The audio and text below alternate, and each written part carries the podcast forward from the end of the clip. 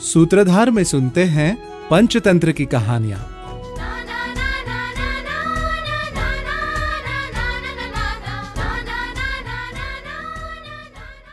ब्राह्मणी और काले तिल की कथा। नाकस्मात छांडिली मातर विकृणाति तिलैस्तिलान। लुंचिता नितरैर्येन हेतुरत्र भविष्यति। अर्थात, यदि शांडिली अपने धुले हुए तिल देकर बदले में काले तिल लेना चाहती है तो उसके पीछे अवश्य ही कोई कारण होना चाहिए। एक नगर में एक ब्राह्मण रहता था। एक दिन प्रातः काल ब्राह्मण ने अपनी पत्नी से कहा आज दक्षिणायन संक्रांति है। आज दान करने का बहुत अच्छा फल मिलता है। मैं इसी आशा से जा रहा हूँ। तुम किसी एक ब्राह्मण को भोजन करा देना। पति की ये बात सुनकर ब्राह्मणी बोली, क्या तुम्हें ये सब कहते शर्म नहीं आती? इस गरीब घर में रखा ही क्या है जो किसी को भोजन कराया जाए? ना ही हमारे पास पहनने को कोई अच्छे कपड़े हैं, ना कोई सोना चांदी। हम भला क्या ही किसी को कुछ दान देंगे? पत्नी के कठोर वचन सुनकर ब्राह्मण ने कहा, तुम्हारा ये सब कहना उचित नहीं है।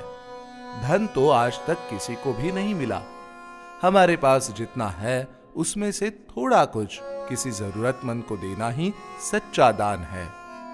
पति के इस प्रकार समझाने बुझाने पर ब्राह्मणी बोली, ठीक है, घर में थोड़े से तिल रखे हैं। मैं उनके छिलके उतार लेती हूँ, उनसे ही किसी ब्राह्मण को भोजन करा दूँगी। पत्नी से आश्वासन मिलते ही ब्राह्मण दूसरे गाँव दान लेने चला गया। इधर ब्राह्मणी ने तिलों को कूटा, धोया और सूखने के लिए उन्हें धूप में रख दिया। तभी एक कुत्ते ने धूप में सुख रहे तिलों पर पेशाब कर दिया। ब्राह्मणी सोचने लगी, ये तो कंगाली में आटा गीला वाली बात हो गई। अब किसी को अपने धुले तिल देकर उससे बिना धुले तिल लाने की कोशिश करती हूँ। तभी ब्राह्मणी तिल लेने एक गृहिणी के घर पहुँच गई और उस गृहिणी से अपने धुले हुए तिलों के बदले बिना धुले तिल देने का अनुरोध करने लगी। गृहिणी ब्राह्मणी की बात मानकर उसको तिल देने के लिए तैयार हो गई। तभी गृहिणी का बेटा बोला, माँ, दाल में कुछ काला लगता है, वरना ये ब्राह्मणी हमें अपने धुले हुए तिल देकर हमसे बिना धुले तिल क्यों लेना चाहती है? ब्राह्मणी की इस इच्छा के पीछे अवश्य ही कोई ना कोई कारण है। आखिर, बिना किसी कारण कोई किसी के घर आकर ऐसा प्रस्ताव क्यों करेगा?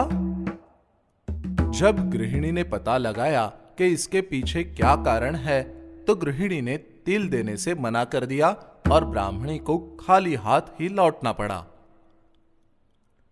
हमने देखा किस प्रकार ब्राह्मणी ब्राह्मण की बात मानकर दान देने के लिए तैयार हो जाती हैं। पर कुत्ते के तिलों पर पेशाब करने से उसके तिल खराब हो जाते हैं। वो धोखे से अपने खराब तिल के बदले नए तिल लेने की योजना बनाती है। गृहिणी भी उसकी बातों में आकर बिना कारण जाने उसे अपने तिल देने के लिए तैयार भी हो जाती है।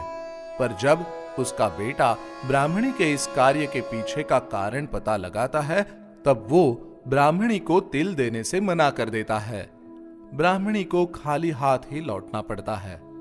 इसीलिए कहा जाता है, यदि कोई आपको बहुत ही लुभावना मौका दे रहा है तो उसके पीछे कोई कारण छिपा हो सकता है। उस कारण को जाने बिना कभी भी निर्णय नहीं लेना चाहिए, अन्यथा आपके साथ धोखा हो सकता है।